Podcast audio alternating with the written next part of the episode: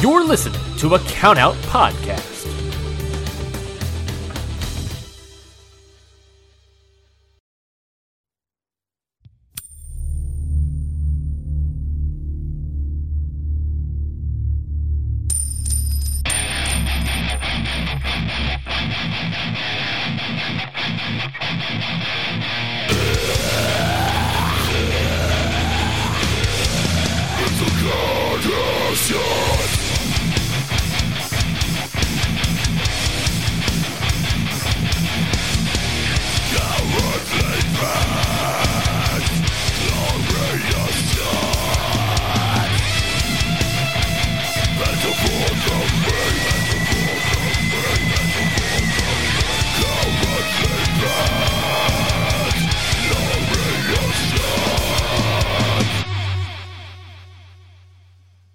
It is, what's up, Curtis? It's time for another electrifying edition of Okada Shorts. Are you ready? Wait a minute. Wait, wait. Yes, yes, I am ready. I, I just double checked. I am ready. Yes. I thought we were almost going to do a real intro for one time, but I guess that's not the case.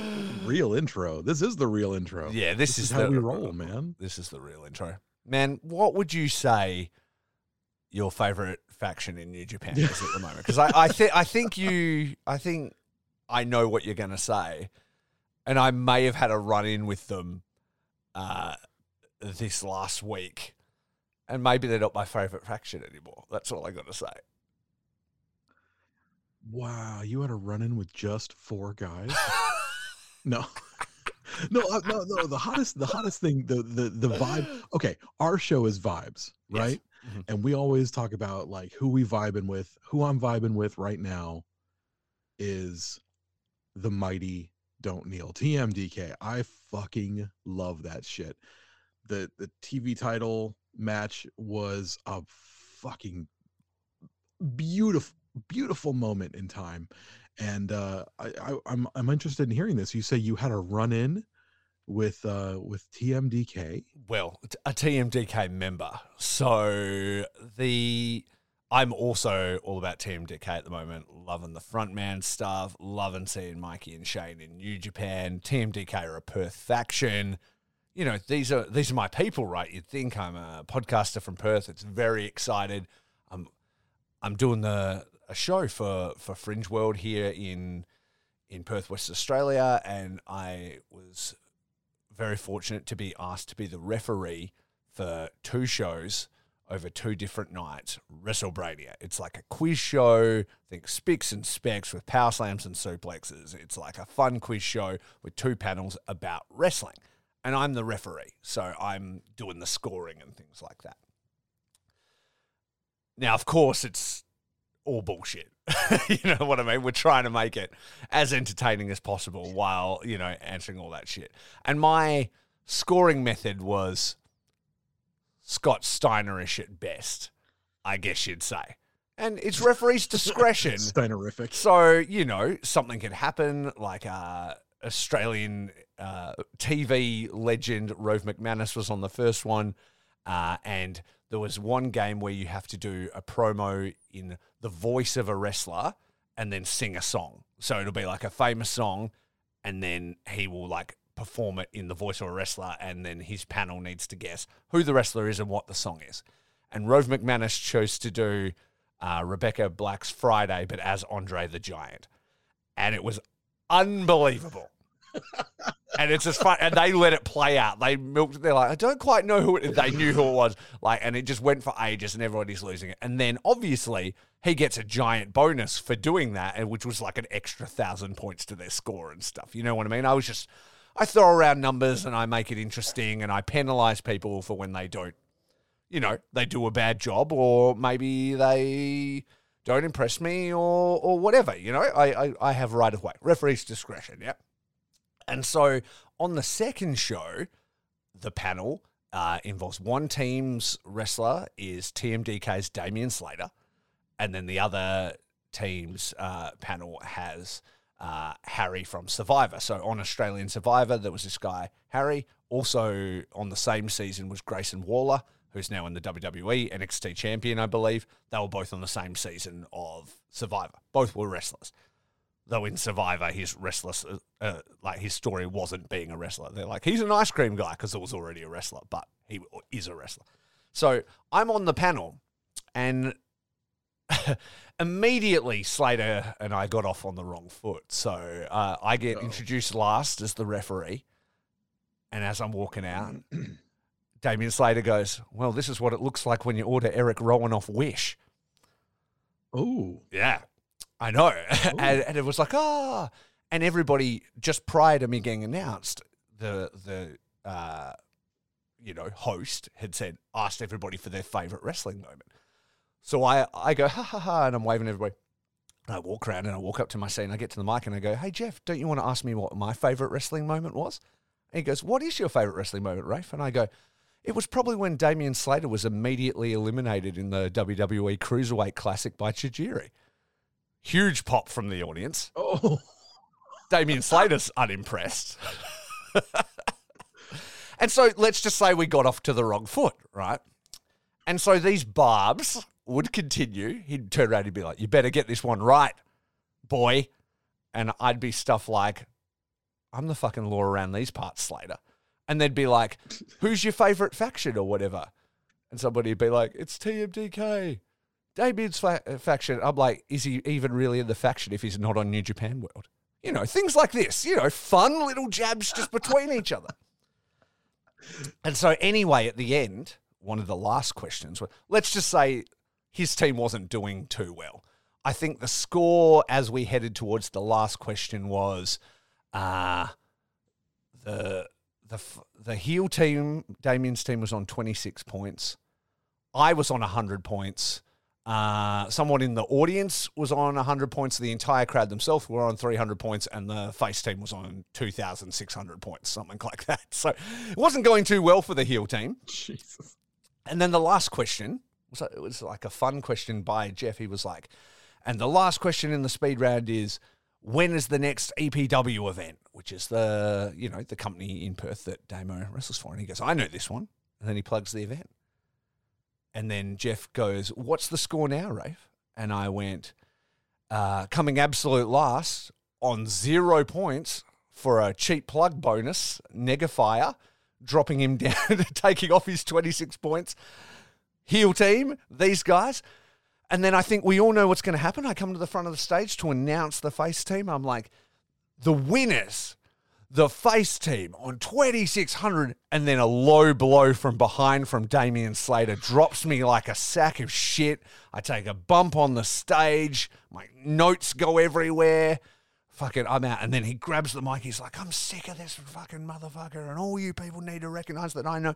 And then Harry jumps to my defense, puts Damo in a sleeper, and fucking knocks him out. Fucking puts him out cold. I am revived. I announce the face team and I limp off, uh, and everybody goes off happy. Right. So it was a great, it was a great time. But me and Damo, look, we we squashed the beef afterwards. We realised it was heat of the moment, and maybe both of us said things we didn't mean, you know. But there is still a little bit of tension. So I'm just saying, it's just dulled the sheen of TMDK a little bit for me. Oh no. I mean, next up we're gonna have, you know, the the the man out here calling you a cunt or something. It's gonna be terrible. That prick can never do that. Don't. Maybe he will. I doubt Well, he. I doubt he'll remember I exist beyond that night. You know, the guy's a big star. Well, he'll he'll remember you, and you know why he'll remember you? Why? Because we are the king of shorts, ah. The International Wrestling Grand Prix, the Okada the Okada Shorts podcast. We almost did. here today. I almost got through it. Oh fuck! I'm so terrible at this podcast. thing. Eh? Uh, I think you're very good at it. You're just bad at the intro.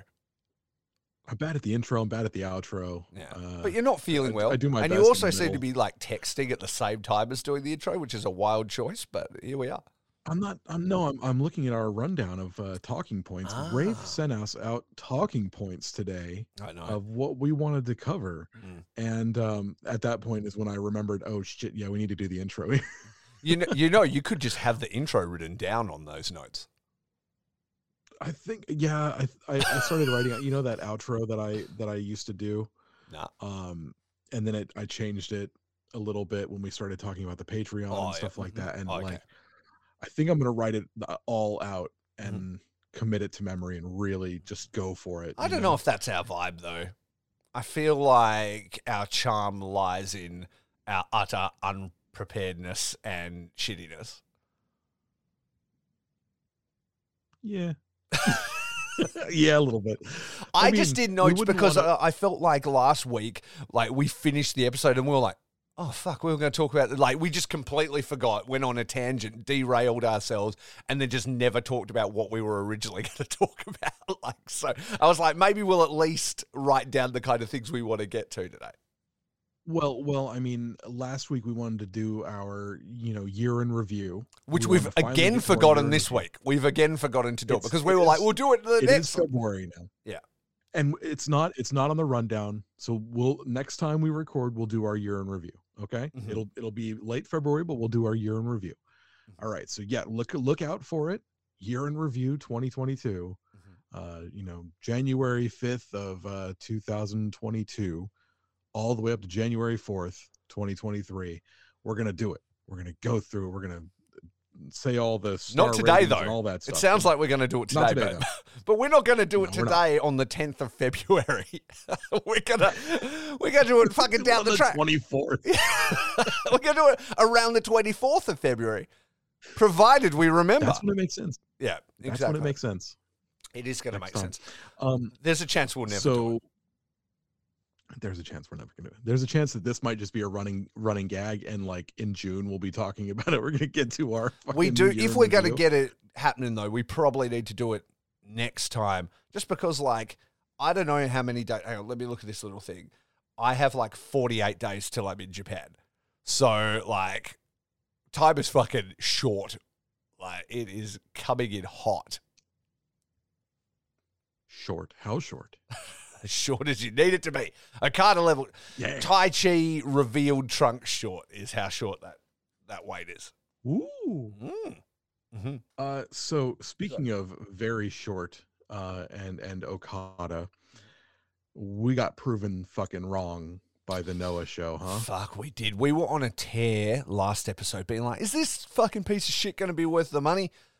Dude, it was a good show, and it's like the hottest angle That in was- fucking wrestling. Yeah, immediately like everyone's like, we're gonna finally get a big crossover event. We're gonna Kaito Kiyomiya and Okada and all these." like. Yeah, man, we we're gonna take our L and fucking hang our hats on that because uh you know we we were wrong. We wanted to know if um we want to know if it was going to be worth it. We didn't think it would.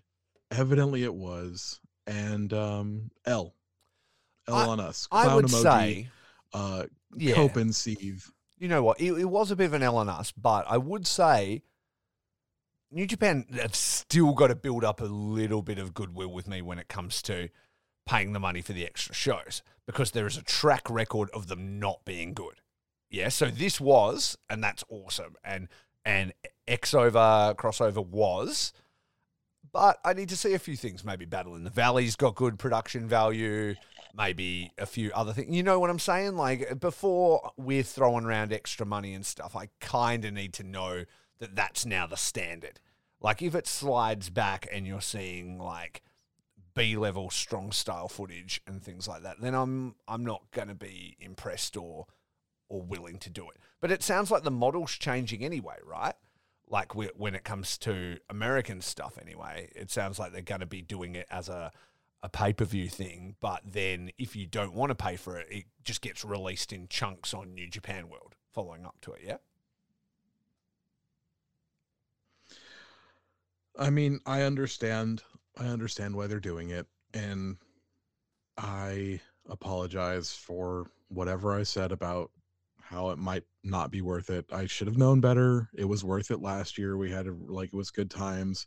It was even it was worth even more this year. It's all cool. It's fine. I'm sorry. I just Who are you I just- I- apologizing I- to? Fuck we- him. Like I said, if we were if we were a bigger podcast, we'd have people in our mentions right now, you know, here's your L clown emoji, cope and seethe, you know. look at these fucking I would love that. I would love that if people were throwing our shit takes in our face. I think that would be amazing. Oh man. Ice cold fucking takes on us, eh? Ah, well. You know what? We're out here to just put our thoughts into the world as they happen. Like you said, vibes, good or bad. So, yeah. But uh, I, I'm happy to, to be proven wrong. I always want New Japan to win. I always want good wrestling to watch. Um, that angle was hot as fuck. It was awesome. There was some great matches. Um, and and I found the entire thing, even like, you know, certain outcomes and stuff are predictable because it's crossover type stuff. Still had heaps of fun. Like I felt like that was maybe the best Bushi match I've ever seen. Like you know, like the like every the entire card felt like everybody was out to outdo the other company. So even like the lower tag stuff all the way through had just like this spice to it that I, I really enjoyed. Yeah, um these crossover shows when they do them, um, you know, sometimes they can seem a little bit predictable. They can seem like uh oh, we we know that, you know, nobody important's going to get pinned or anything like that. And and we even talked about that last time. And they kind of turned that on its head. They said, uh, you know what, we're gonna have Sanada get pinned and it's gonna, you know, wherever he goes from here, that's gonna hang over him and that's gonna be his story for a while coming up. Um, I noticed you you put on here that you wanted to talk about Sanada. Yeah. And that shocked me a little bit. Yeah, okay. So I know that's not something that would normally come, but I was listening to the We Work Stiff podcast this week and Shout out to friends of the podcast. We work stiff. What up, John? Exactly. What up, team? Um, love that show. Can't recommend it enough. Uh, but in their discourse, they were talking about Sanada, that exact stuff, like the kind of losing streak that Sanada's been on. Uh, if you haven't listened to We Work Stiff before, they really like sort of break down character stuff. That's their whole thing, small interactions and looks, and they're always following the story narrative more than breaking down matches and stuff. But um, I love it. I love, love when it. they do that stuff. yeah, it's it's wicked. They they really go deep on it, and it's killer. Um, and in the, in their kind of thing, they've been talking about the ongoing storyline of Sanada, the kind of uh, sort of dissension that he's slowly been having with Lij, um, and and his losing streak, and him, you know, saying things like, you know, I need to change or become something else or be my best self or whatever. Um, and then they were like, maybe come this, you know, Keiji Muto is, is is a huge figure in Sanada's life and a mentor and stuff like that. We're about to go to Keiji Muto's retirement show. Naito has him in the main event. Is there an opportunity here where we see Naito disrespecting, you know, Keiji in a way that Sanada does not approve of, and he gets involved, and we see, you know, him turn from Lij.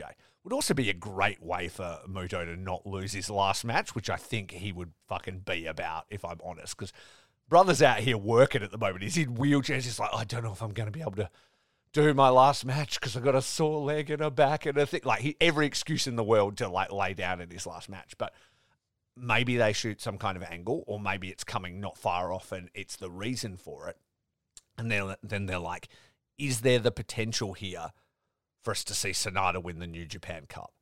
And the moment those words left their fucking lips, traveled into a microphone, traveled through all the wires, into my fucking Bluetooth and out of my fucking speakers, I messaged Josh and I was like, don't you put that fucking juju into the world.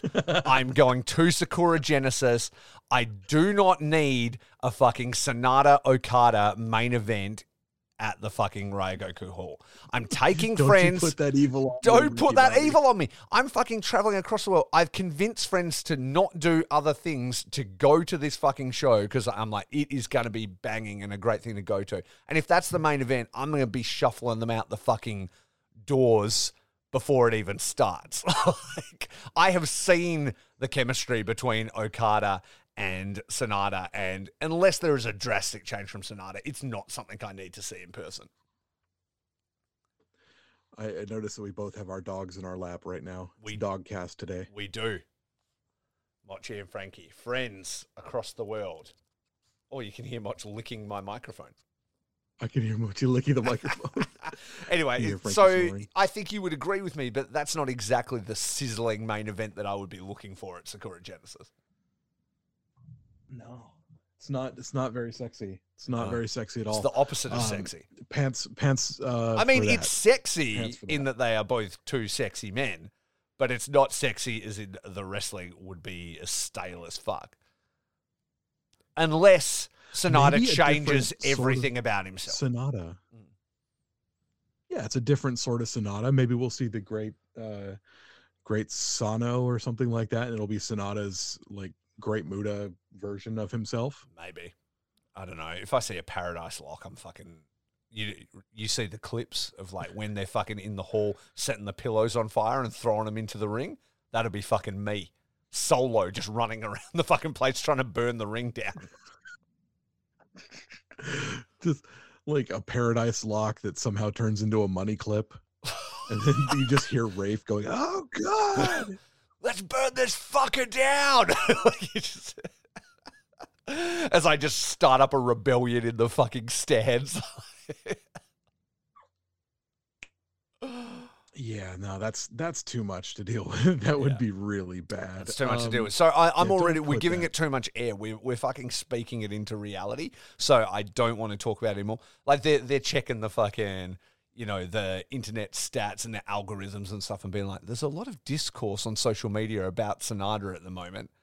Guess the fans love it It's New Japan Cup winner. yeah, they love. Yeah. We're not. We we don't actually speak English. We have people who will speak English, but we don't want to subject them to this fucking podcast. Yeah, we'll just- just hear that they keep saying Sanada. good or bad, that works. For the record, though, I love Sanada. I love everybody on the New Japan roster. I just don't want to see him in the main event of Sakura Genesis when I'm there in the house. But hey, maybe this we were fucking wrong about not. Maybe it turns around. Fucking Sanada pulls the hottest angle in wrestling since fucking Okada and Kiyomiya. And um and then everybody's talking about how Sanada's like the new fucking coolest guy in New Japan, you know? Maybe changes up his moveset. I don't know what happens, but. Um before we well, let's. Uh, oh, but I was gonna say before we go into oh, anything no, else, please. is there anything else because I mean a bit of time has passed, but is there anything else you want to say about that interaction on the Noah show? Because I feel like it's one of the, if not the hottest angles in wrestling going now. And the entire interaction was just so fucking cool and brought out a side of Okada we've never seen. And the intensity between both guys was like, this is how you do this shit. Like, I, ju- I just feel like Yes. we, we need to just touch on it a little bit. You know, it's cooled down a bit now. Obviously, it's been like a you know a couple of weeks, but it's still a very real, you know, thing. yeah they they said that uh who was it someone someone on the internet on twitter had said that that was uh togi makabe's craziest way to get out of taking a bump in a in a nothing tag team match That's not incorrect. lolled. um yeah no it was so weird seeing okada just lit up like that like normally he's very workmanlike Yeah. he's you know ready to go he'll he'll get excited he'll get you know uh, animated but he's never pissed off Yeah. that was a, a side of okada that you just don't see you know he's the top of the mountain he doesn't need to get fucking angry people come to him Yeah. and he was just like i'm gonna fuck you up little man Yeah. and it was so wild to see um You see that switch Yeah, no, flip it in was- him, right? Like when fucking Kiyomiya finally has enough. He's over on the ring. He's been disrespected. He wanted to start against Okada. Okada's not having it. And he's been disrespecting him for like a year since their first one, you know, just little barbs and shit in the media. Like, who's Noah? I don't follow that. I only follow big time shit. Then he won't face him. And then he's got him in the lock with his back to him. So he's not even looking at him. And then then Kiyomiya gets it, and he's like, you know what, fuck this motherfucker, and gets in and gives him a couple of kicks, and Okada's just ignoring him, not even looking at him, and then he just goes, fuck this dude, and just kicks him in the face as hard as he fucking can, and you see Okada go, oh yep, and then he fucking sees the blood, he's like, this boy about to get it. And then he fucking goes ballistic. Yep. He's like, my beautiful face. Nobody like, makes me bleed my own blood. hands. Yeah, ex- Oh my Nobody God. makes it was, me bleed my It was wild. Yeah, yeah. It was. It no was. one makes me bleed my own blood. That's what. That's exactly what happened. And then he's the shots he was throwing on him and stuff. And then it was also how you do a pull apart. Like I've seen thousands of fucking pull aparts, you know, in WWE and and things like that over the years. But it just felt like way more intense. Uh, and then like there's a few parts where where Oka's like, yep, yep, no, you're right. I'm gonna walk this way, and then just fucking runs around the ring and fucking comes around and drop kicks him in the head. And, and then when he's when they're finally pulled apart, and you know, Kiyomiya gets on the microphone and he's like, "We're gonna have a match," and blah blah blah. And then Okada doesn't even have a mic, and he's just yelling, and he's just got this like laughing look on his face, like you know, if you've been in a real fight or, or like something like that happens, and you see it all the time, and you've been punched, and you're kind of like laughing, but you're angry, and you're like, "No, fuck Yeah. you!" Like I'm not giving you anything. Like, yeah, it was just, and then the footage backstage where they're trying to film him, he slaps a camera out of a dude's hand and stuff. It was really cool to see that you know, Rainmaker facade crumble and him just be like so pissed off. Yeah, the the what is it, work shoot, you know, aspect of it. Yeah. Like people were like, "Oh, was that was that real?" Yeah. Like was did he just Riki Choshu that motherfucker? Yeah. Like it's it's so crazy to see like how they can eh, we all know what professional wrestling is. Yeah. But it's those moments that make us forget what professional wrestling is that make us love what professional wrestling is Yeah. And that was one of them. We all want to get worked. And it was- like that that's what it is, you know? And like Mm-hmm. I think that they used like our discourse again like about the Noah show against us. Cuz our kind of take and I think a lot of people's kind of take is that like nothing's going to happen. It's a crossover show, wrestling politics.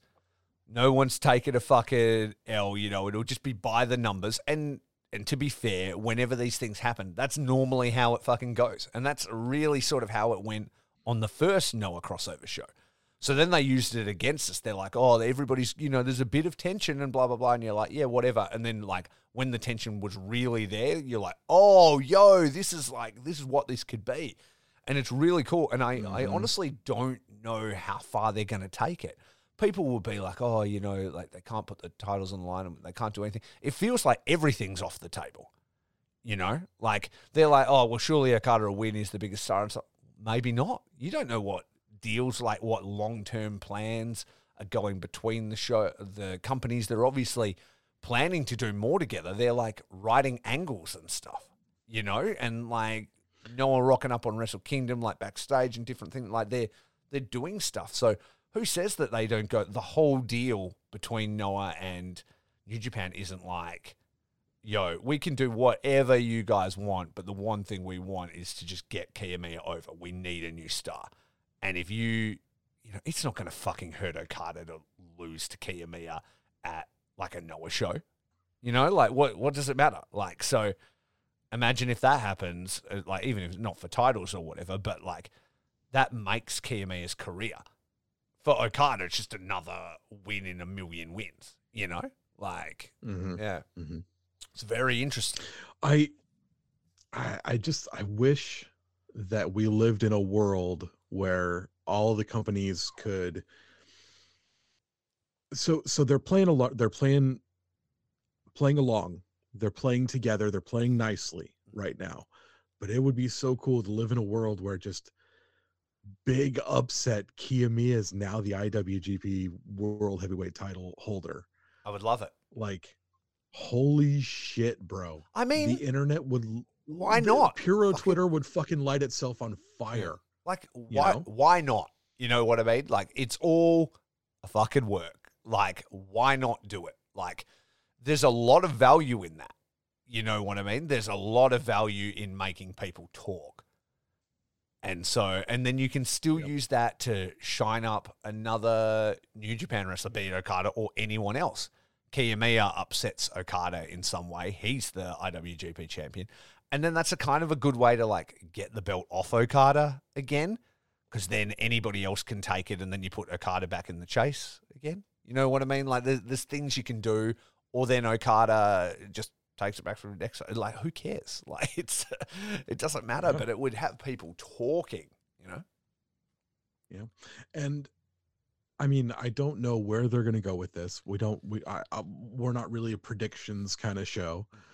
Um, but the only prediction I can give you right now is that the next time they have a crossover show with Noah and New Japan, I'll be plopping down the fucking money for it. Yeah. Like, th- prove me wrong. when when me wrong. like when is that show coming? Like the Kiyomiya Okada, because they have achieved what they wanted. We're gonna fucking watch that show when it comes out. Like that, I'm not gonna wait two weeks for that because that's now a must-watch match. You know, and the that whole show's got crossover with All Japan, crossover with Noah, crossover with New Japan, all on the same thing. Like that's gonna be banging.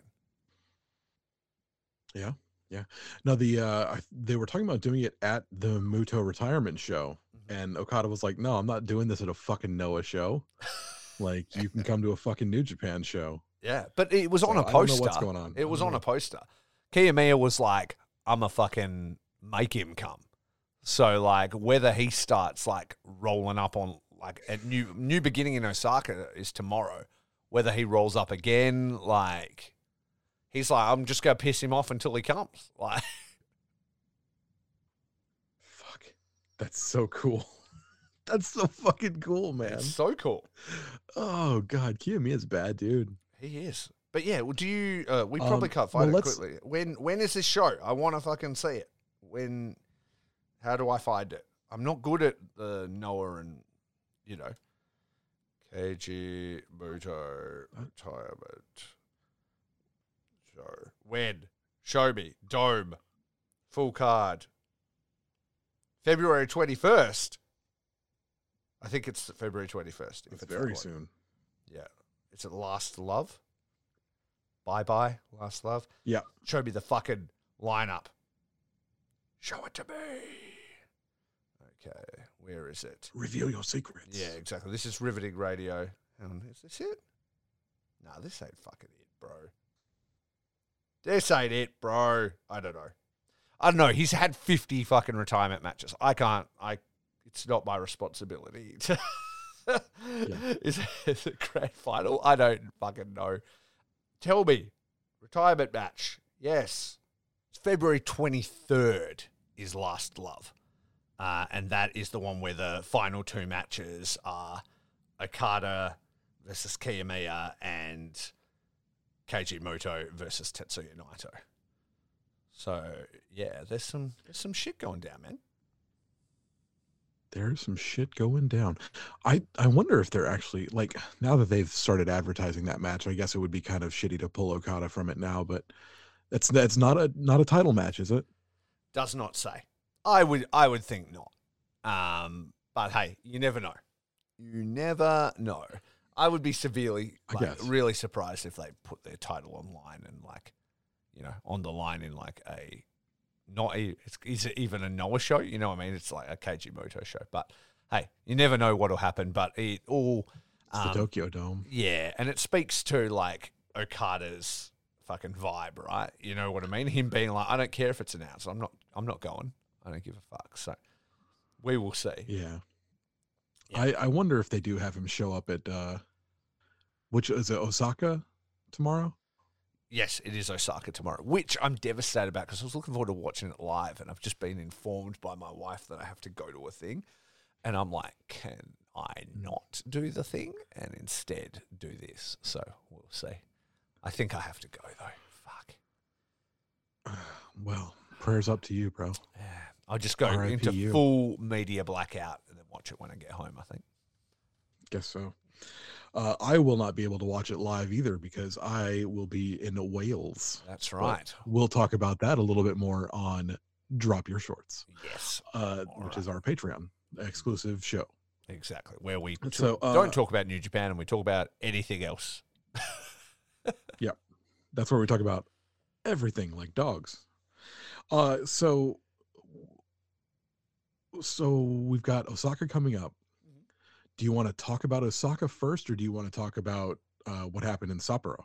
Uh, let's just quickly give an overview of Sapporo, just because the New Beginning shows were really fun. You know, I don't think we need to get into all the details, but I do think there were a couple of good matches there and would really recommend people check out those, uh, especially Taichi and Osprey. I really love that.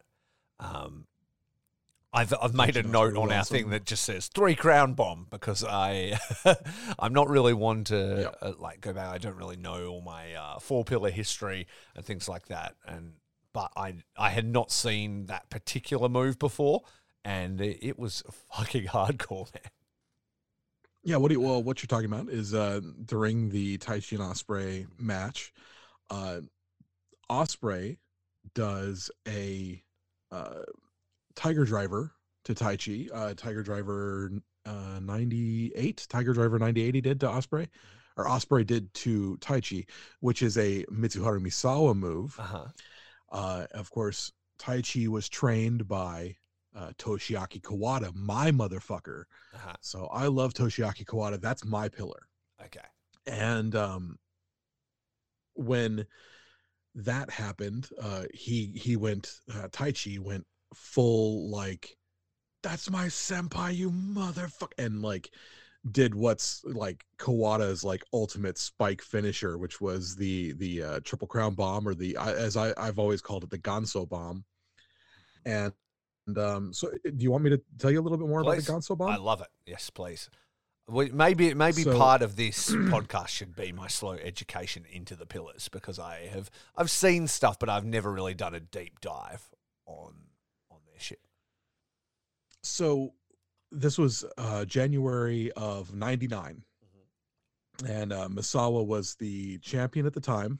Uh he had beaten he had beaten Kawada uh for the belt um I mean multiple times. They they wrestled I think at that point they'd had like something like 13 14 singles matches. Oh wow! and Kawada has only ever beaten Mis- Misawa like twice ever. Okay, So it's it's I mean everybody knows everybody if you know anything about Puro you've heard of the four pillars of course. Um you know uh Misawa he's he's just got Kawada's number. Mhm. Okay.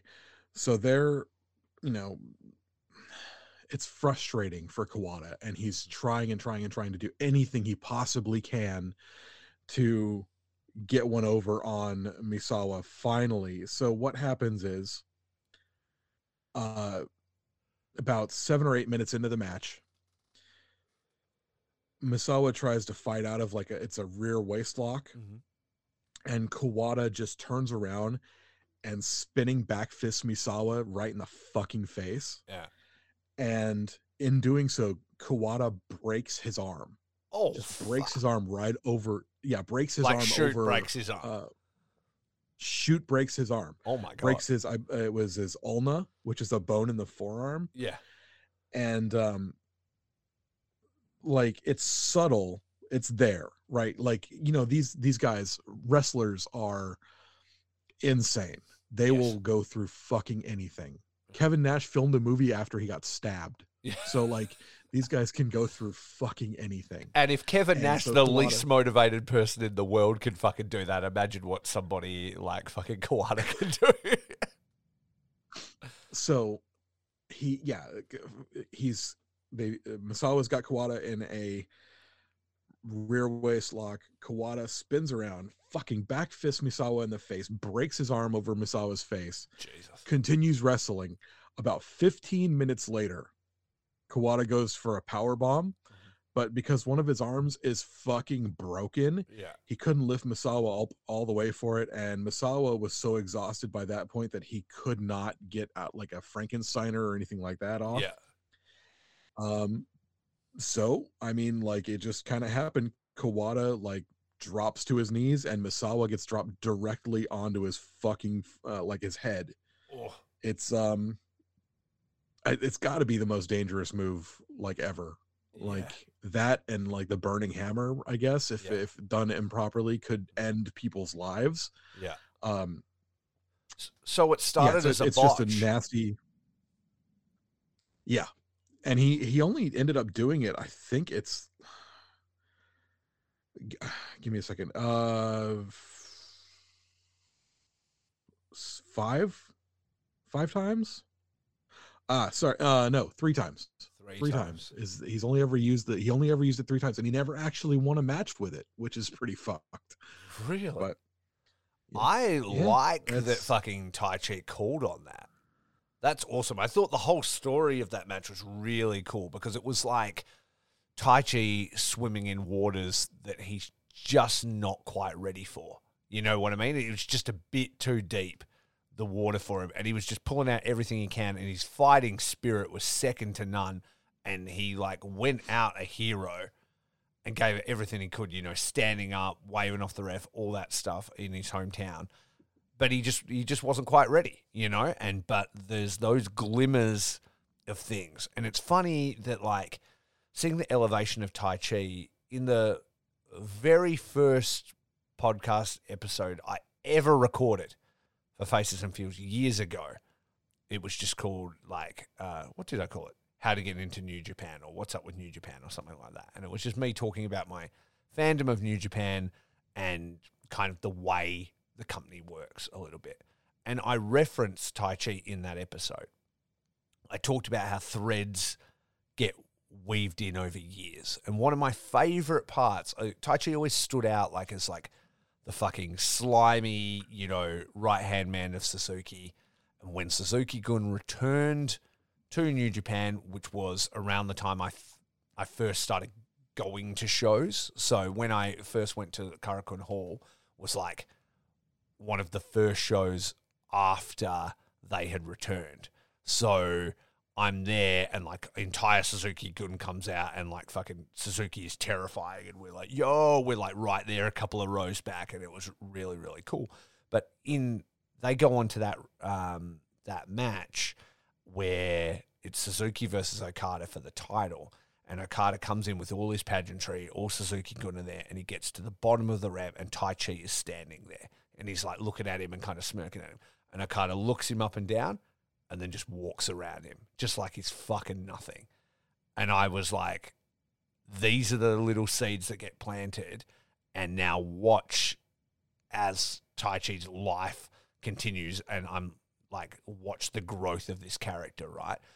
And it almost is. It's like, to me, that was like the beginning of him letting go of being that slimy fucking sunglasses wearing sniveling dude and then his road into that like King's Road strong style fighting Taichi that he's become. And then look at him now. You know, we're talking six, seven years later, and he's the fucking second coming of Kawada, you know? Like, it, it's really impressive to just see them slowly tell these arcs over so much time. And then to hear that he's like calling back on stuff from the dude that you know, influenced him is really awesome. Because was he Kawada's young boy? I've, I've heard stories he was like a dude's young boy and not treated well, like yeah, when he was coming up. he whatever. was he I, I I don't think it was specifically his young boy he was trained by Kawada right. Okay. and evidently Kawada is not a he's no one to be trifled with like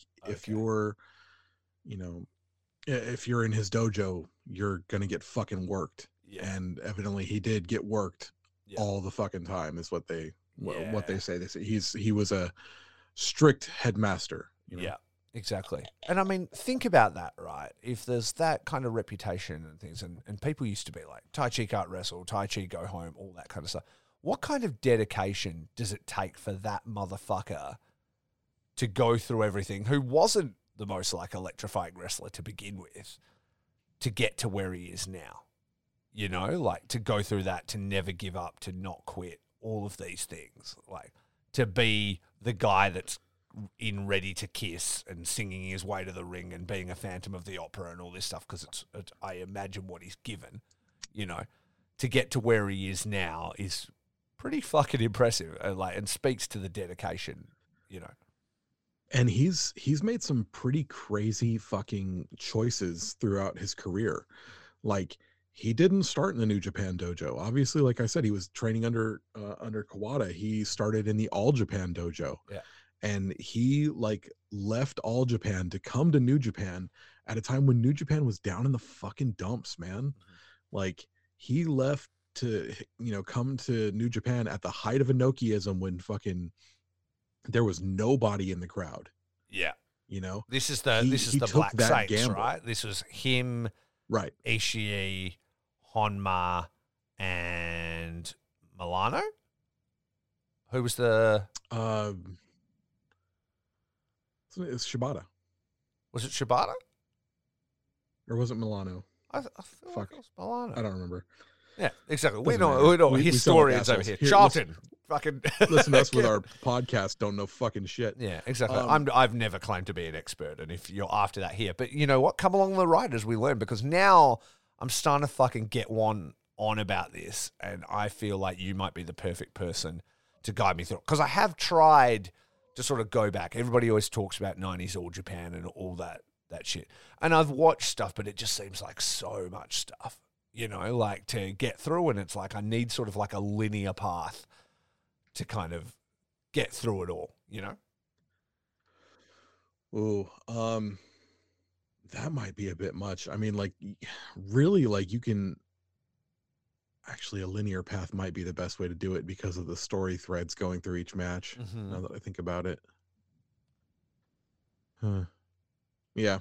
Um, but but no, like, yeah, he We'll he's made a lot workshop crazy choices in his life. Yeah, We will. exactly. We will. Yeah, could He's maybe so be a segment. crazy choices in that career. hmm and he yeah leaving all japan to come to new japan when when new japan was down in the dumps um this this phantom of the opera gimmick um whole matches where he you know does his best not to even touch his fucking opponent like and now like you said he's he's out here and he's channeling one of the four pillars Yeah, in a match with possibly the most athletic wrestler of all time yeah. It, it Uh, was it was a smart choice wild. too to call back to that to to give that to the fans watching it. He knew it'd be probably one of his biggest matches to date. Osprey just coming off that huge match with Kenny, he knew he had to bring it. You know. Yeah, yeah, he definitely did, and I I think uh, mission accomplished, man. Like he Yeah. looked like an absolute stud. Um, like I was sitting there and I was watching it, and I'm I'm thinking, first thing he comes out with a all white I knew You you'd know, be uh, be on one about that. cape. I was like, oh, Liberace, look at this motherfucker Yeah. opulence. I was I was disappointed that Um, the gear beneath was not also white, but you know you got to build up to it. He knew he wasn't going to win. Yeah. So we'll get there. Um, and he, he looks he looks like a million bucks. He comes out and like, it's just it's just four guys, you know. It's it's it's just one Tai guy. Chi. It's just one guy. Yeah. But uh like his his entire faction is just like a bunch of also rans, you know, like um Douki's never won a won a title, which we'll get back to that, but I think he's going too soon and it's gonna be a fucking thing. Um he's got Taka Michinoku, someone who's disgraced. He's got uh, you know, Yoshinobu Kanemaru, who is fucking fantastic, who is an absolute stud, but he's over the hill. Yeah. And then he comes out and he like he could just be like lower mid card curtain jerk guy. And no, he comes out and he looks like a fucking stud. Yeah, He looks like he could be the dude who challenges for Okada for the title next. Like absolutely. if he had won that match, I I would not uh, I I wouldn't even bat an eye. You know, if if Okada's there and he's you know talking about how he's just defeated uh Shingo Takagi and he's looking for his next opponent out wanders fucking Taichi. Like He wouldn't look wouldn't out of place. eye. He wouldn't look out of place. I don't. I don't think all. he's in the. I don't think he's quite elevated himself where you'd say he's in the conversation to actually win that belt yet. But he's definitely in the upper upper mid, you know, lower high challenger status for real. And I don't think there's any reason he couldn't hold any of the other belts at all. Yep. Yeah. Yep. Absolutely. He's elevated himself heaps. dude he needs a fucking icy title. Yeah, that would be perfect. It it's white. so much. it's white. Like even if you went it, black, you know, the black and regular Taichi, you know, outfit, that white belt would look so fucking good on him, dude. Yeah, he needs that God opportunity. damn it. And then talking about Douki and Kanemaru, like you said, Kanemaru may be over the hill, but dude, that again is one of the better junior tag matches I've seen. That was a fucking tour de force, and Kanemaru was the fucking glue that held that entire thing together. He is Yeah. just so fucking good, man. He's so smart. You know, he's not a flashy wrestler, but like all the leg stuff he was doing and things like that, he's just so fucking good.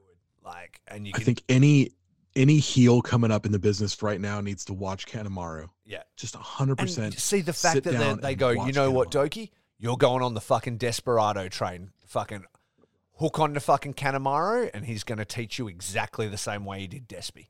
You know what I mean? And Yep. it's like, and you're fucking going there too, bro. And that match, I mean, except for the part where Despy basically dived onto his own fucking head, was was really fucking good.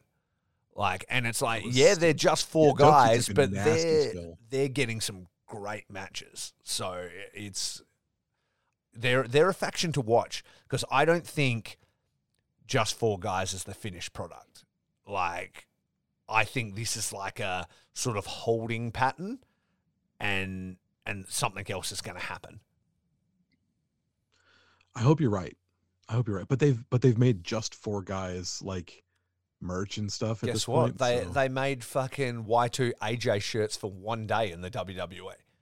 If fucking the if the WWE could do it, why why can't?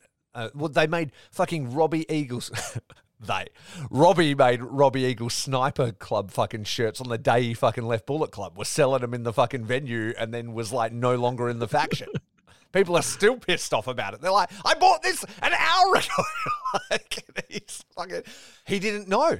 He didn't know they were going to fucking cross him to the point where he'd have to jump to chaos and finally be the thing. You know, what's he going to do? So, you know, if you're going to have them there and you're going to hang around, declare a new faction, see what's happening, maybe it's just five guys. Maybe it's just 20 guys. Who knows? Or maybe it's something completely different. I hope so. I hope so, too. I hope I hope that this is uh the the clay that they're molded into like the the the, the beginning clay for from which the statue emerges Yeah, you know Exactly right. i But hope that's what it is Yeah. Um, let's uh, let's we'll we'll finish our final thoughts on on these Sapporo nights and get through. Um, I do think the discourse on shooter was m- like online was maybe a little harsh. Like, was it the most electrifying main event of all time? No. And I mean, it did have to follow Taichi and Okada, which is like a lot for a dude who's only just returned from excursion. You know what I mean? Like to be in like Yeah, that main event slot and over to like the best dudes that New Japan have got going. That's a lot to live up to. And also, it's wrestling like a Naito match where Naito is in charge, and Naito can be sort of slow in how he does stuff, you know. And all his best stuff is usually, you know, when he's with other people and bouncing off them and stuff. In my personal opinion, so um, I I still thought it was good though. I I, I thought he held up his end. I don't think he he looked he looked new, but I think there's plenty of upside about him. You know, I mean, it probably didn't help that he sort of dropped him a bit at the end. You know, when he went for that like elevated sort of um, Death Rider variation, he kind of couldn't But whenever that sort of stuff happens, I'm kind of okay with it because it's like the exhaustion of the wrestler in the match. I mean, we just talked about how the three crown bomb literally came from that exact scenario, you know? yeah uh the the match itself was good like anyone who said that it sucked is trying to be the all or nothing twitter hot take machine And, and you're holding It him to, a, wasn't a to a bad match. standard, like, he may look like fucking Tanahashi, but he ain't Tanahashi yet, you know? Also, the rig on this guy, can we talk I have a photo on this wall of me next to him when he's a little baby in a bar in Tokyo. And to see who he is now is unbelievable. Like the transformation that kid's gone through. absolutely and it's it's so funny because um he was over here during the pandemic and uh he was he was like uh, he must have been eating the the fucking English food that I'm eating because he was looking puffy. Yeah. You know? Yeah. And then like you see him now and he's just like, no, no, I'm I'm still shooter. Hold on. Ripped. And you know, like I felt like it was night and day. deal. I felt like I seen him. I'm like, okay, yeah, he's, he's kind of looking okay, just like a wrestler, you know, young lion, whatever. And the next minute, he's like the fucking most jacked fucking dude, and I'm like, what has this kid been eating? Slash, what's his workout regime looking like? Because he's oh he was Fucking- hanging, he was hanging with Will while he was over here.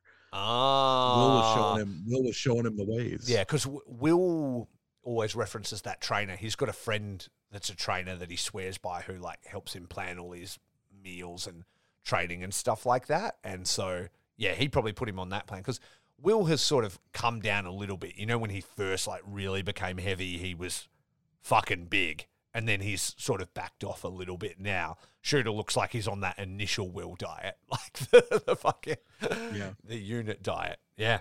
Oh well, it paid Yeah, off. he's he's an absolute he is fucking country strong right now. He's just huge.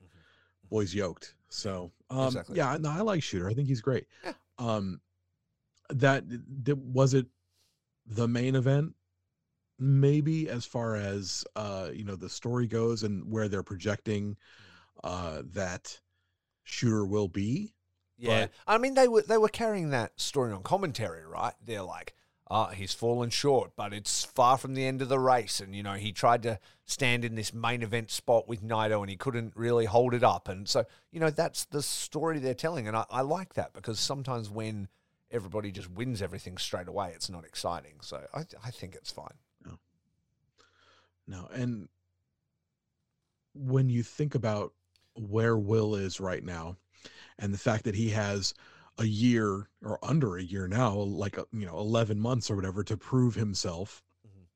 and uh prove what he can be for new japan and who he can be for himself maybe it's best to have him not in the main event you Yeah. know Yeah. you know if if he's just directly back in the main event then he he hasn't really proven anything at this point he can make his way up in the world you know there's somewhere for him to go so i think maybe it was the right idea to have him in the in the semi main Yeah, and I, I mean also as well, like it was like the opportunity to have Naito have that, you know, full roll call and him close the show. And I mean, Naito is the headliner. You know what I mean? So, Yep. The, the, you always see it. Naito comes out, the entire crowd's chanting, like people want to see him. So, I mean, he is the headliner, and anyone who's there with him just needs to like get with it. and the other match that i want to talk about i mean catch 2-2 versus douki and kanemaru was great uh will and taichi was great fucking tomohiro ishii and Zack Sabre jr for the tv title Sick. Bro the tv title is where it's fucking I at. love the 15 minute time limit, bro. That's my fucking attention span right there. Mhm. two two matches for the title two absolute fucking shows right like the entertainment value is off the goddamn charts you get fucking crazy punk rock coming out fucking zsj with his blonde hair looking like an absolute fucking hoss tying Ishii in a knot. Ishii fucking hits him with a fucking clothesline from Prohibition, and just like, I love it. I love it so much. I can't wait to see Clarku versus fucking uh, ZSJ for the promo. TV title. Love the promo. Oh, so good, man. I like, I line them up. Yeah. Line them up. Who who wants a shot at ZSJ for this fucking title? Yeah. I will be there, bro. Yeah, yeah. I love what Clark's doing in that that promo and stuff. His personality was just all over that thing. You know what I mean? Like that's what you want to be doing for a promo. And it's just like he's That just done it himself, so fun. DIY fucking let's go. And I think they're going to be awesome together. So yeah, I'm really looking forward to that. Uh, notable mention, I I did like TMDK um, versus Bishamon as well. I thought that was really cool. I think Mikey and Shane are going to be awesome there. I kind of thought they were going to win, but I don't think that story is finished yet. Um, I, I think we'll see TMDK with those titles before too long.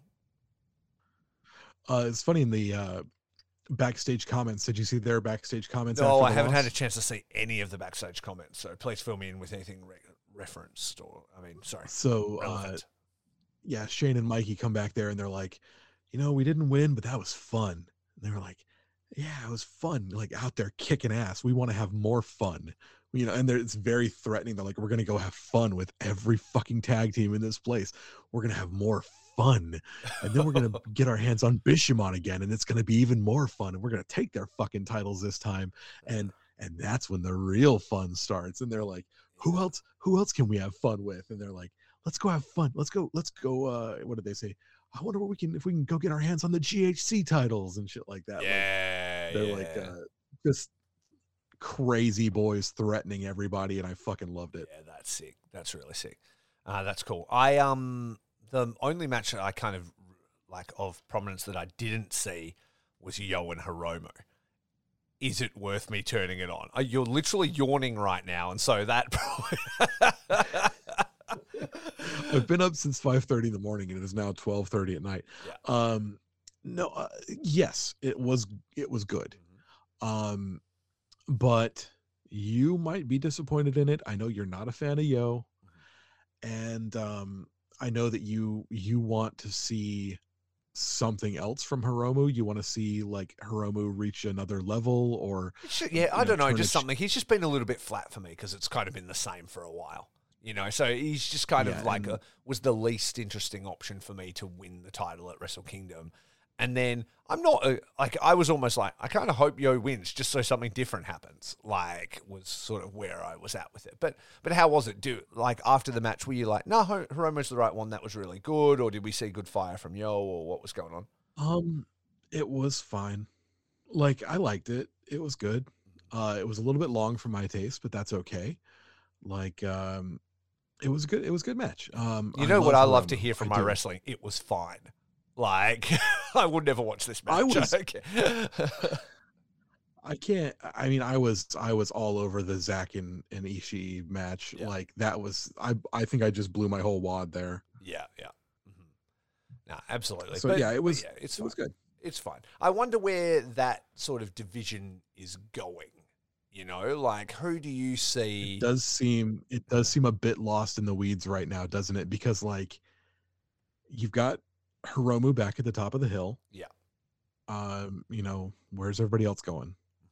Is Despy is Despy doing the uh triple the, the never title thing? Okay, so it's not him.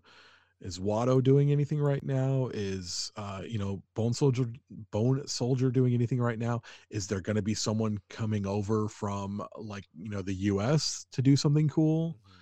Like what's the next step? Where's the next Yeah, thing. Is it Kushida? Is it finally Kushida time? Yeah. You know? Well, I I mean, Hiromu does have that show coming up that like junior carnival or whatever it is, where it's like juniors from all over Japan from every promotion are in like a big tournament and Mhm. stuff, and he's producing it. So maybe he's got it kind of leading into that. And then whoever sort of wins that tournament is his next challenger or something. Because I think that's You coming relatively soon.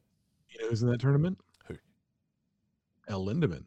Mm, that's good. Is Alex Zayne in the tournament, or is it just the Japanese? Uh, no, I don't think so. Yeah, Just okay. Lindaman. Yeah, cool. Lindaman's a good choice.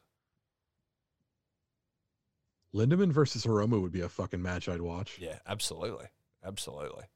Just Pray watching. Hiromu like come at like a house of fire and just bounce off the wall that is Lindaman. The tidy, tidy wall. Dude, he's he's fucking thick and wide. Yeah, Like he may be fucking four foot nothing, but you know, eh, he he may not reach the bottom of the tuna can, but he'll bust out the sides. so. yeah, exactly right. Yeah, well, we will see. We will see. I don't know when that championship carnival thing is, but that's also something I wouldn't mind checking out. Another thing that got announced today that I cannot wait to check out Mhm. Uh, during WrestleMania Mhm. weekend this year, the New Japan versus Impact multiverse of matches. Oh yeah, I sent you that. Like, what the fuck is this? That is looking crazy. exciting as fuck is what it is. The first match announced, just like Will Ospreay versus Speedball Mike Bailey. It's Ooh, Will crazy. Ospreay versus Speedball. I know. Kushida versus Josh Alexander. You got fucking Moose versus uh, Jeff Cobb. Yeah. Like, do you know what else? Uh, like, Trey Miguel was calling out Robbie Eagles for it. Oh, really? I was. Uh, I had put it into the universe. I'd like to see Trey Miguel and El Desperado, but Robbie and Trey would be sick. Yeah, dude. Trey fucking Miguel's so good, man. Trey, Trey Miguel's calling out Robbie Eagles. I was like, that's gonna get Ray fucking going. oh, I hadn't it. seen that. I'm so fucking pumped to hear that. I'm gonna look real fast at Impact's roster and see if I can come up with anything else I'd like to see. Sure. Vamp for me. Yeah. Um, well, th- they'll probably do something with like the Motor City machine guns, right? Because aren't they like, Motor City Machine Guns versus two two. yeah, yeah. Because uh, aren't Motor City machine guns strong champs and impact champs? Like dual tag champ champions, I think. That's a that's a good question. They were when I last don't looked, know. anyway. But yeah, Motor City versus Catch Two Two would be awesome. Um, I'm trying to think who else they've got that I would enjoy. Oh, they got Joe Hendry. Joe Hendry would be great versus someone like okay, so if they don't have Okada Mhm. on the on the show, uh, Joe Hendry versus Naito would be fun. Um, Joe Hendry's a very like savvy wrestler, Yeah, and yeah, it'd be fun to see him versus another like Naito. That'd absolutely. great. Um, yes, Motor City Machine Guns are the Impact Wrestling champions. Mhm.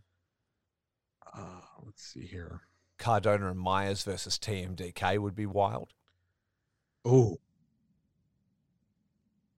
Sami Callihan versus Tomohiro Ishii. Oh, that would be cool. Yeah, that would be sick. I'm into that. Zack Sabre Jr. versus Bubba Ray, Bully Uh, Ray.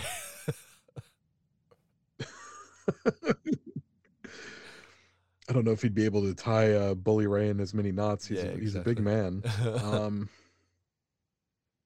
I don't know the impact uh, roster well enough.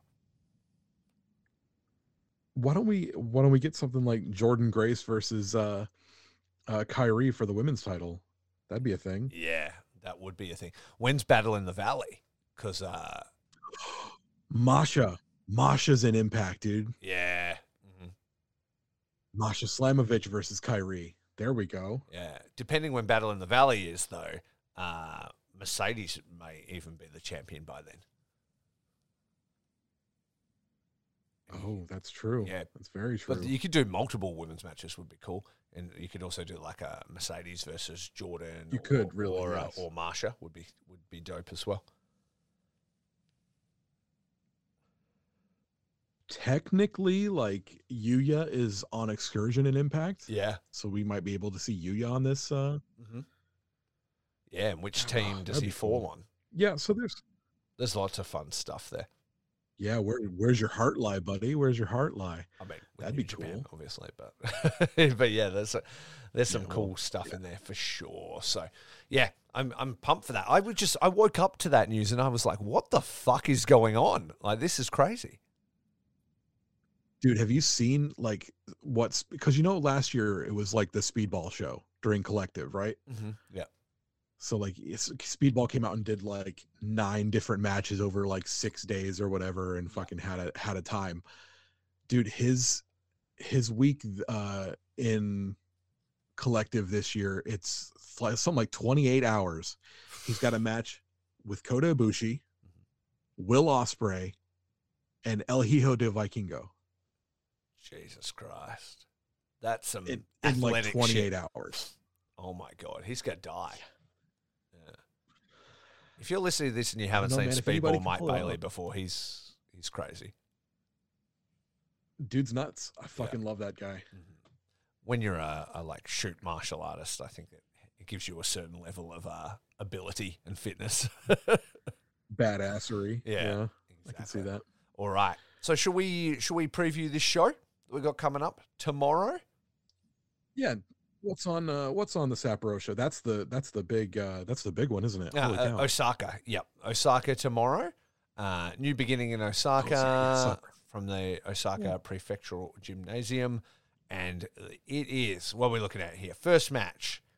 Uh, it is Oskar Leube and Toru Yano versus Aaron Henare and Great-O-Khan. Okay. I like uh Oscar Leba. Mhm. L- Luba. Luba. You'd have to think it's not going to go well for him. Probably not.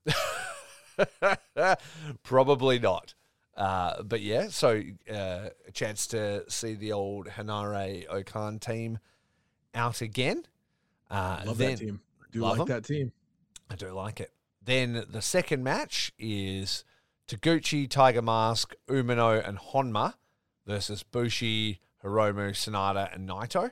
So maybe we'll see some more uh, stern glances from Sanada here. Uh, my heart that doesn't make my heart skip a beat there. Really. No, it's so kinda we can just move on. Yeah, yeah, exactly right. Uh, then, third match Master Wato versus Taiji Ishimori. Uh, vengeance for him costing him the title, slash, just sick of his bullshit. Um, how you feeling about like it. that? Yeah. I'm into it. Uh, I I'm the number one Wato maniac now. I don't know if you remember. I have the theory that Wato is not actually bad. He's been uh, faking being bad for you know however long, and now he's finally started to It's the gimmick. come out of. It's it's been his gimmick. His gimmick when he came back was to be a shitty wrestler. Yeah, yeah. and, uh, Nailed it. now he's good. Nailed it. Yeah, exactly. Though I think there's something to be said, and we talked about this before, but I think as this show lays out, I think there's probably a pretty good chance that Ishimori is going to win that one, as as like a. It seems to be a very heavy Bullet Club show. So, and then fourth match is Tanahashi and Kenta for the first time since their Wrestle Kingdom match that put Kenta out. So Kenta's going to be looking for vengeance uh, and maybe an opportunity for him to get a win here. Can I tell you what a fucking shame it was that Kenta didn't hold on to that US title for very long? Mm-hmm. Yeah, he was good. He was so great. Like that, all that work he did Yeah. with the briefcase on Strong, uh, you know, going through the G1 with the briefcase, uh, chasing Jon Moxley, being the first person to kick open the forbidden door and show up on AEW Dynamite. like man like all that stuff just went to waste uh, you know he got to hold that belt for like two weeks Yeah, or something. It was it was ridiculous. Kenta should have gone on a tear with that us title. Yeah, um maybe he can start his road back to the us title now. Yeah, exactly right. Then the next match, never open openweight six man tag team championship match, maybe. House of Torture have claimed that they're retiring the belts, but it seems to be for them, uh, versus the new team of Minoru Suzuki, El Desperado, and Ren Narita. Now, I'm about this fucking team, eh? I'm about it in a big way. So, I don't know if they're going to win here because, as I say, it's looking like it's very Bullet Clubby, and I feel like they may be gearing up for something coming up. But I would love it if they did. Yeah, how are you feeling? What do you think the journey is here with these three guys? Do, these just three guys. Do you think it is them winning uh, and being a team? Do you think it is losing and then that driving them closer together and then coming back for it in another defense?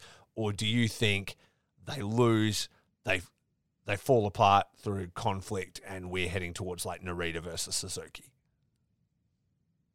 Um, it's either option two or option three. I don't think they're gonna win. Uh, the thing is, like Narita's been saying in in post match pressers, like he remembers getting his ass kicked by Suzuki as a young lion. He remembers catching, you know, elbows and stiff kicks for no reason. He remembers all that shit, and he doesn't quite trust Suzuki. So maybe, uh, you know, they have a match where th- things fall apart and they don't actually they don't actually win, but that drives them together Yeah, okay. and they make another run at it soon. Yeah, I that mean, would, it- that would be a very satisfying story. you could have like Suzuki defend Narita in some way or whatever, and he's like, oh, maybe he's not such a fucking bad guy. And I mean, Narita's been, I mean, Suzuki's been saying stuff to him like, you know who I am. You know I've wrestled with all the greats. You know I fucking have that in me. I'm who you want to be. Like I'm your final form, and I can take you there. You know, so we'll see. I hope they stay together personally. Like I, I think there's a road to go. I don't think Re- Narita's necessarily ready to be like a fully formed dude on his own.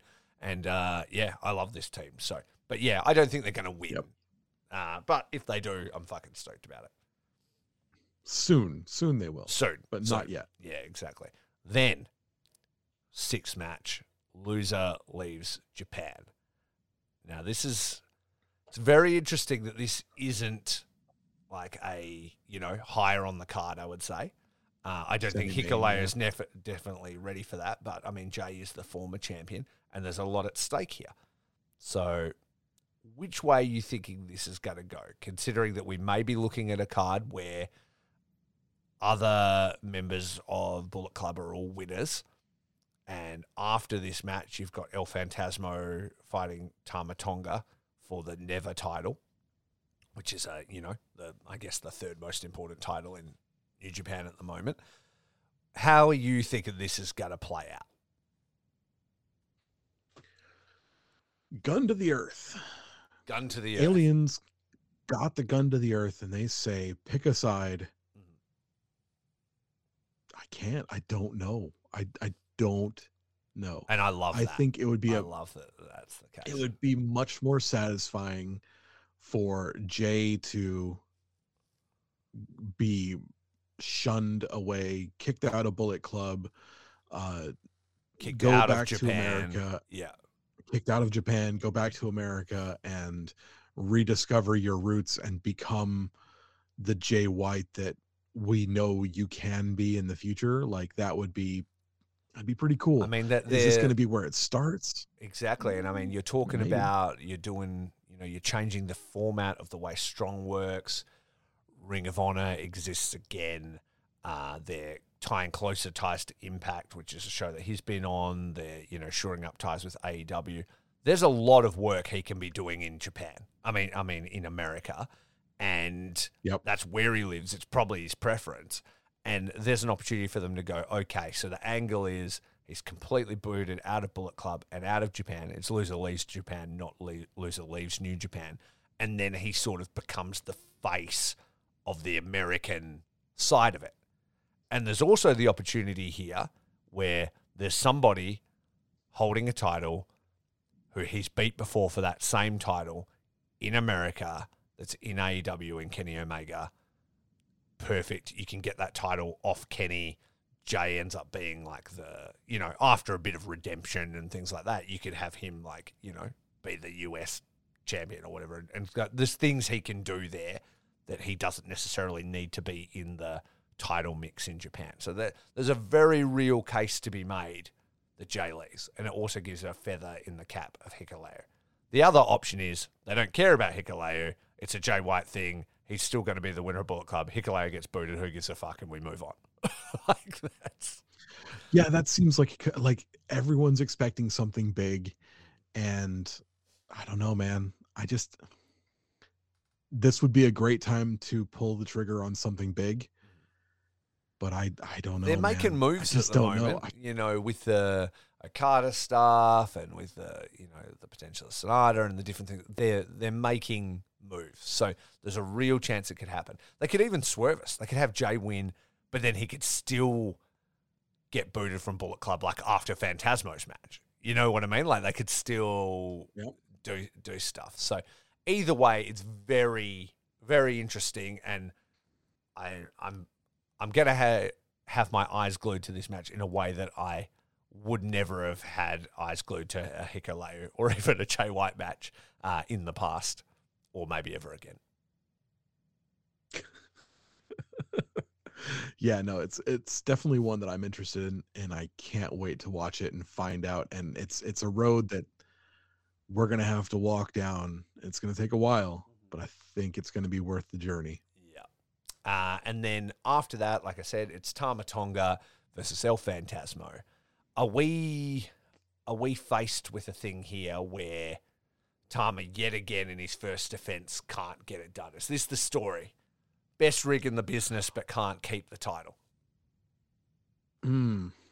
Um, it could be. Uh, that would actually be a really cool uh, story for him. And it's sort of poetic, right? Because he was part of all the Bullet Club bullshit from the start. And so, how ironic that every time he comes up against Bullet Club, they just have his number and they just keep fucking him over. He's like, it's like karma, right? Like, I used to do this shit so much, and then now look at me on the fucking outside of it, and now I need to figure out how to pull it apart. and and then once he does he can start racking up win after win after win after win eventually down the road he can always find his way back to that belt win it lose it and then fucking build himself back up until one day he gets it he holds it and he just goes on a fucking tear Mhm. like holds it for like 11 months or something that'd be cool Exactly. I, I love Tama Tonga. I do Yeah. love new babyface Tama Tonga. I really hope that they don't pull any sort of swerve with him, like with him kicking Hikule out or something like that. Don't go back to being a heel. Stay face. This is a great move for you. I love. I want to see where God can go if they're going to do more with, uh, you know, a, a storyline with Tanga Loa when he comes back or something like that. You know, like I just I can't wait to see where where he's going. Yeah. So yeah. And then there's that other scenario where Tama Tonga wins and El Fantasmo loses. Is there the opportunity for El Fantasmo to get booted? Jay has won. We think nothing's going to happen. El Fantasmo fails, then you know Fantasmo's booted out of Bullet Club. Like there's there's so many different sort of scenarios.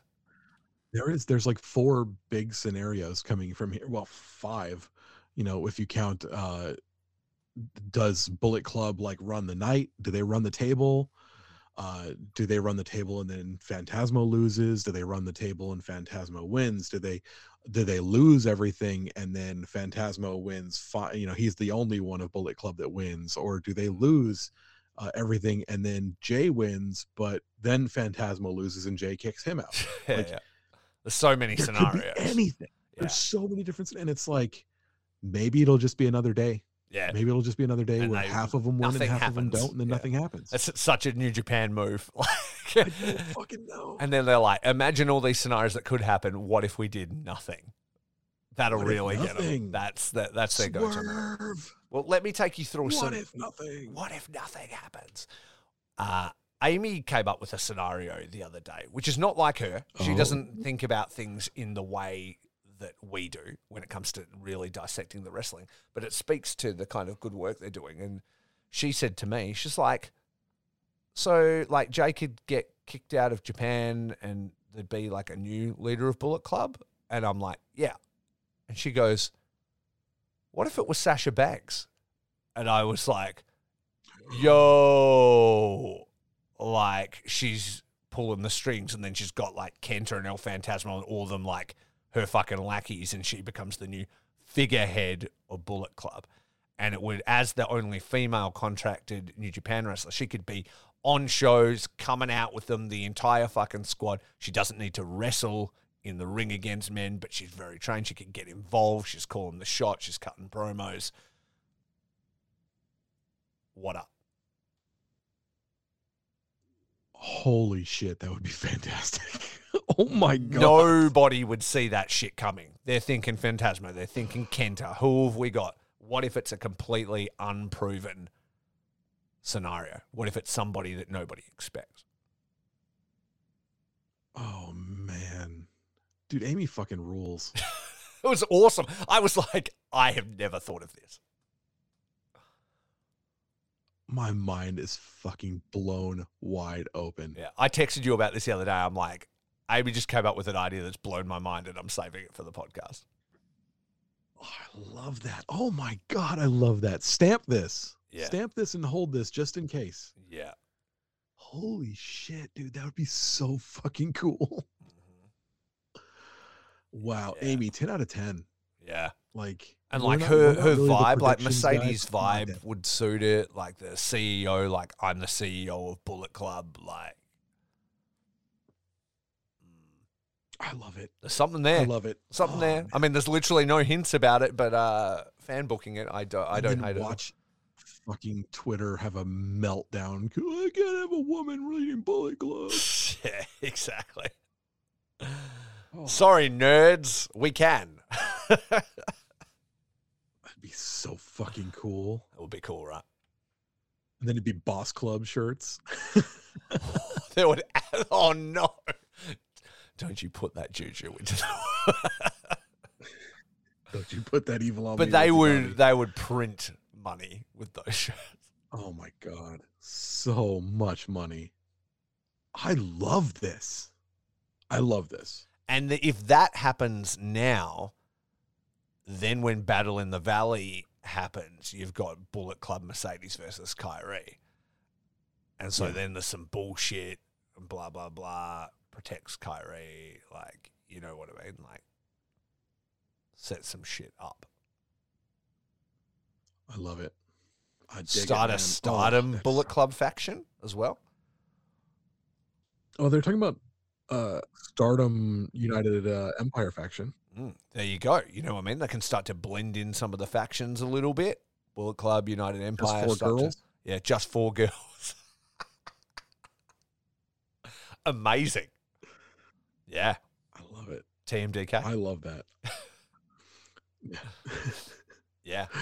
That's cool. I love this. I love God. My, like I, I don't even know where to go with that. That's fucking great. Mm. It's good. Like Curtis's face is lit up. He's very.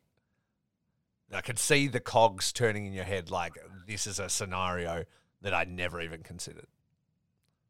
Oh, let's have it. Let's have it, please. Let's have it, in please. just a few hours. if you guys haven't thought of that, New Japan, you can have it. It's good. This is going to be on the audio clip on Instagram. This is a free, Yeah, get her in there now. free. Uh, put Amy on the booking committee for New Japan. Man, oh god, oh, I, I just uh, there, there's that scene in Ghostbusters where uh, Louis Tully, Rick, the great Rick Moranis, he's he says, you know, do you want some? Do you want something to drink? And uh, Annie Potts goes, yes, have some. And Louis Tully looks and goes, yes, have some. And I just I, like you said, Sasha Banks to Bullet Club, and I said, yes, have some. I'm so excited. Yes, have some. yeah. That's oh, it. man. I love these moments of the podcast when you get so excited and you've just you're staring into space and your little face is lit up and you're just like, I never considered this before. Oh man. This is what fandom's about. Fantasy booking shit. Yeah. Fantasy booking shit. All right. So Look at us. We never let's- do the fantasy booking thing. let's live in that we fucking blow it afterglow. out of the water. Yeah, I know. It was fucking well, nothing happens. Literally nothing at all. Everything's exactly the same after Osaka. Which is the good thing about New Japan because I never really truly get my hopes up because I can expect absolutely nothing to happen. So anything happening is Good is a good thing. And so living in that afterglow of that idea, let's just jump over to the last match. IWGP World Heavyweight Championship match. Kazuchika Okada versus Shingo Takagi. Maybe, I guess the KOPW title is maybe on the line, but kind of not really because Okada's not into it, but Shingo is. So I guess, I guess the idea is if Shingo wins, he has both belts. If Okada wins, he's not interested in that piece of shit and doesn't want it anyway. I love I loved that interview so much where Shingo's like, I'll put my belt up on the line. And Okada's just la lol nah, son. Yeah. Don't even worry about it. He was like, It's all good. I'm not interested. I can only love one belt, and I don't need that piece of shit. Like even the piece of shit he created. KOPW was his fucking idea. He had the promos like, "I've got this idea for a division. It's called KOPW." In his mind, it stands for Kazuchika Okada Pro Wrestling. And he's like, and there'll be all these matches, and there'll be all this stuff. Does it once, goes, oh, this is already not going how I want. Pieces out, and has never had anything to do with it. And then it comes all the way around back around. He's like, and now you could be the dual KOPW champion. He's like, nah. He's like, I want nothing to do with this. it's like, this was you. You did this. yeah. I love the idea of like before a world heavyweight title match, you you show the lineage of the heavyweight title, you show the lineage of the intercontinental title, and then you show like the dog cage match and like shit like that. Oh, and it's like tr- like slow motion turn in black and white of like Toru Yano and like fucking Taichi and, and fucking the trophy getting stomped on with like sad music. it's like color and then when the trophy gets stomped on it goes black and white it goes whoa Whoa. and then it's like dun, dun, dun, and then the victorious presentation of that fucking piece of shit blue belt like god Christopher Nolan movie. Yeah. Like it's just like oh da da. Fuck. Oh man, No. that'd be great. Yeah, so funny. I was just hoping that it would be a unification and then they would just never talk about it again. They would just like Yeah. it, it would like they'd come out with the other belt and it would just be nothing. But here we are. Here we are. So there you go. What do we have anything yeah. else we want to touch on? I, I am very excited about this show. I'm very disappointed that I'm probably not going to be able to watch it live, but I'm looking forward to watching it over the weekend. I'm definitely going to make time for it as uh, there's huge implications on this show. Uh, Huge implications. Huge implications for the future. Huge implications for New Japan as a whole. New Japan's fandom. Man, what a weekend we got coming up. Yeah. I love it. It's going I'm be God, awesome. I'm I'm still I'm sitting here basking in the glow, dude. I really am. I really am. yeah. Amy just knocked me on my ass. That's so fun. I love it. Well, tell me if tell me this, right? So obviously Okay. that idea has knocked you on your ass. You know what would also knock you on your ass? All your personal information being hacked and your entire hmm. life savings being torn from you as somebody hacks your internet access, accesses your credit cards, and leaves your entire life in fucking rubble. What are you going to do about it, Curtis? what are you going to do? Well, what I would have to do is find someone who could help protect me online. Who is it? NordVPN, Boom.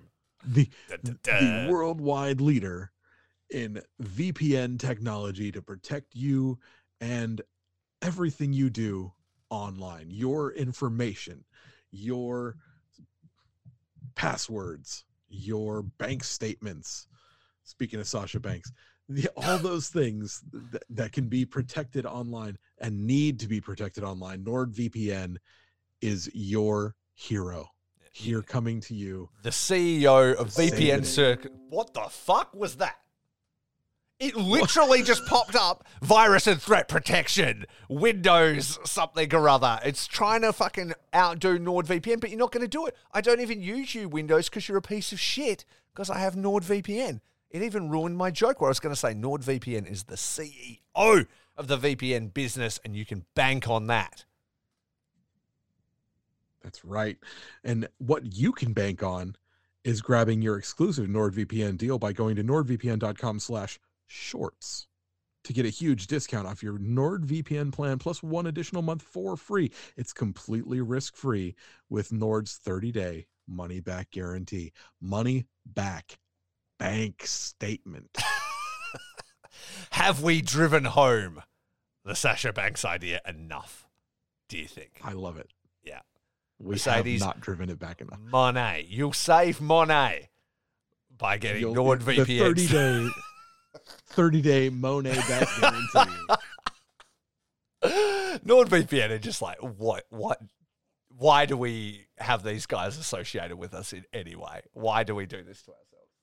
Well, we haven't gotten the Raid Shadow Legends money yet. So, Yeah.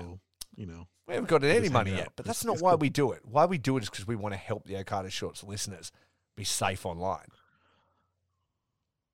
our our listener we did have uh, some some very encouraging words from a listener just the other day. Yeah, it was very nice. It was really cool. our, our first listener to reach out directly and be like, "When is the next episode?" It's been two weeks, and I was like, "I'm super glad you noticed." Where's my episode, assholes? I was like, "Thanks for noticing that we missed one. Appreciate that." Uh, we're recording Friday, so shout out to that that listener. I'm, I'm, you know what? I'm going to shout about. I'm going to get their handle here, and we are I gonna. know exactly who it was. It's the Positive Pro Wrestling fan. It's the dude who makes the uh, amazing uh, action figures. Is it Where is his name? the this particular? What is Yes, it is. Yeah, you are correct. The positive, the underscore positive underscore wrestling underscore fan. Appreciate you, buddy. Thank you.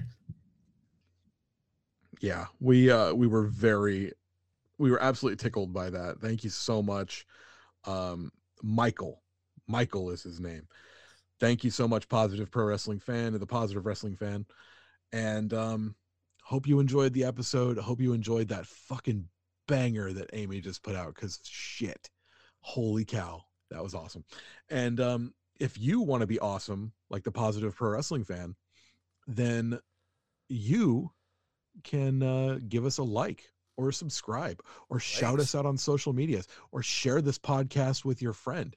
If you really want to be awesome, what you can do is donate to the Count Out Network Patreon, which will go to help out all sorts of uh, wrestling podcasters do wrestling podcast things. You'll hear, you know, podcasts from uh, wrestling podcasters that are about wrestling, podcasts that aren't about wrestling, podcasts that are about things like fucking D and D, podcasts that are about things like we do, where we just kind of talk about our dogs and stuff. Mm. And um, not everyone has the money it takes to give us money, but if you uh, want to help us out, that'd be the way to do it.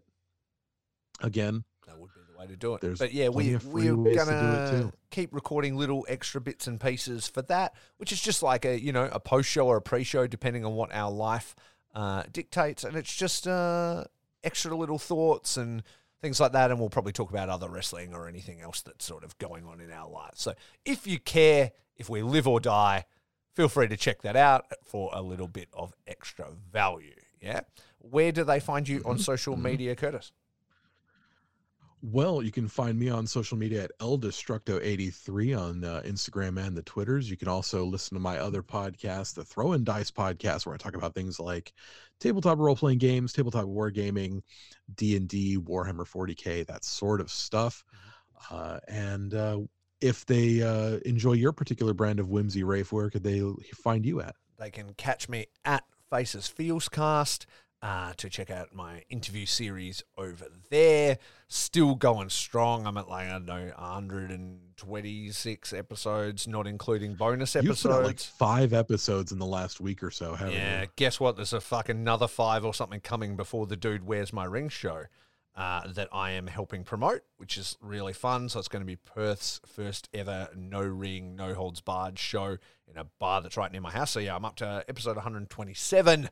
Uh, but I am recording three more podcasts today after I got from you uh, to help get the guys out. I see Curtis's face, yep. And then I still You're need to do a couple madman. more next week. But I want to give everybody a chance to, you know, dip into the lives of these wrestlers and see who's going to be performing in Perth. And it's really been helping. We've seen amazing ticket sales, better than we ever thought for like a Sunday night in Perth. Perth is a fucking apathetic place. We're all a pack of cunts. We nobody buys anything in advance. It's like a I'll see if my friends are going and I'll rock up on the day type thing. And we've sold a lot of tickets for a Sunday night show. So we're feeling very positive about that. So check out my links. You'll see everything for Dude Where's My Ring. That will eventually go to YouTube as well. Your boy's to be doing commentary on that show. Uh, so I'm looking forward to that. Uh, and besides that, just uh, check out everything at Okada Shorts. Check out our link tree to see all our different things. And we're going to keep on keeping on, man. Thank you so much for listening. Do you have any final words, Curtis, or am I signing this mothery off? Uh, go fucking Kansas City Chiefs. Let's win this fucking Super Bowl on Sunday, bitches. Let's fucking go. Chiefs Kingdom rise up. Okay, then. With that said, rate and subscribe, listen or die, keep it right, keep it tight, and most importantly, keep it what? Short.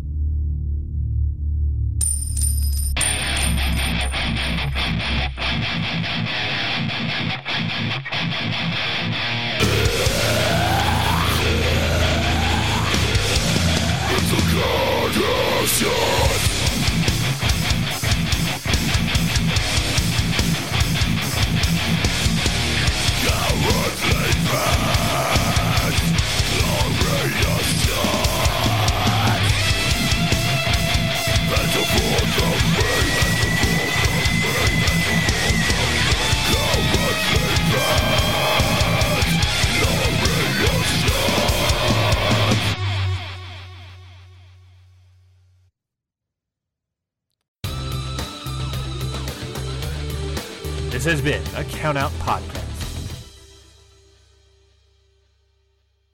Hi, guys, this is Lauren.